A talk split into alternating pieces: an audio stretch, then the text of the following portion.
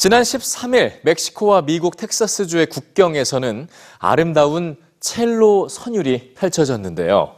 어, 연주자는 세계적인 첼리스트 요요마였습니다. 이 요요마가 멕시코와 미국의 국경, 그것도 야외 무대에서 이렇게 첼로를 켠 이유는 뭘까요? 뉴스취에서 전해드립니다. 한 첼리스트가 다리 밑 야외 공원에서 연주를 합니다. 편안한 복장으로 무대에 선 연주자는 세계적인 첼리스트 요요마. 안녕하세요. 요요마입니다. 여러분은 저를 첼로를 연주하는 사람으로 알고 있을 거예요. 음악가로서 저는 여행을 많이 합니다. 새로운 사람을 만나는 걸 좋아하기 때문이죠. 지난 13일 요요마가 향한 곳은 미국과 멕시코의 국경지대. 그는 강을 사이에 두고 나뉜 미국과 멕시코의 두 도시를 오가며 첼로 연주를 했습니다. 저의 인생 역시 경계의 영역에서 펼쳐졌습니다. 문화와 규율, 음악, 세대 간의 경계에서 살아왔습니다.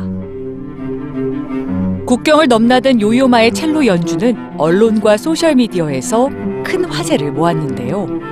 약속한 대로 요요마는 양쪽의 국경지대를 모두 방문했고 이런 말을 남겼다. 우리는 문화를 통해 장벽이 아닌 다리를 만든다. 갈등과 분열을 겪고 있는 세계 곳곳을 찾아가 바흐의 음악을 연주하는 요요마의 바흐 프로젝트. 바흐 프로젝트는 단순히 바흐에 대한 것이 아닙니다. 다른 음식, 예술, 과학, 이야기들 모두가 각자를 이해하고 서로를 이해하도록 해주죠. 머리와 마음으로 이것이 문화입니다. 작년 여름 미국을 시작으로 독일 라이프치히, 인도 뭄바이 등을 돌며 아홉 번의 연주를 했고 또 열 번째 연주 장소로 택한 곳이 바로 이곳 미국과 멕시코의 국경 지역인 건데요. 음악은 우리를 하나로 만드는 아름다운 존재인 것 같아요. 서로 연결해주는 언어예요. 미국과 멕시코의 국경에 장벽을 건설하겠다고 말해온 트럼프 대통령.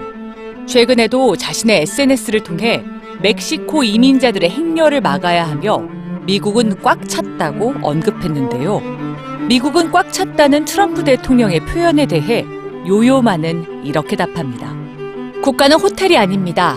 그리고 꽉 차지도 않았습니다. 국경지대에 필요한 건 단절의 장벽만이 아니라고 말하는 요요마. 국경의 선첼리스트는 경계를 자유롭게 넘나드는 음악을 통해 국경에 필요한 또 한 가지를 전합니다. 우리는 문화를 통해 장벽이 아닌 다리를 만듭니다.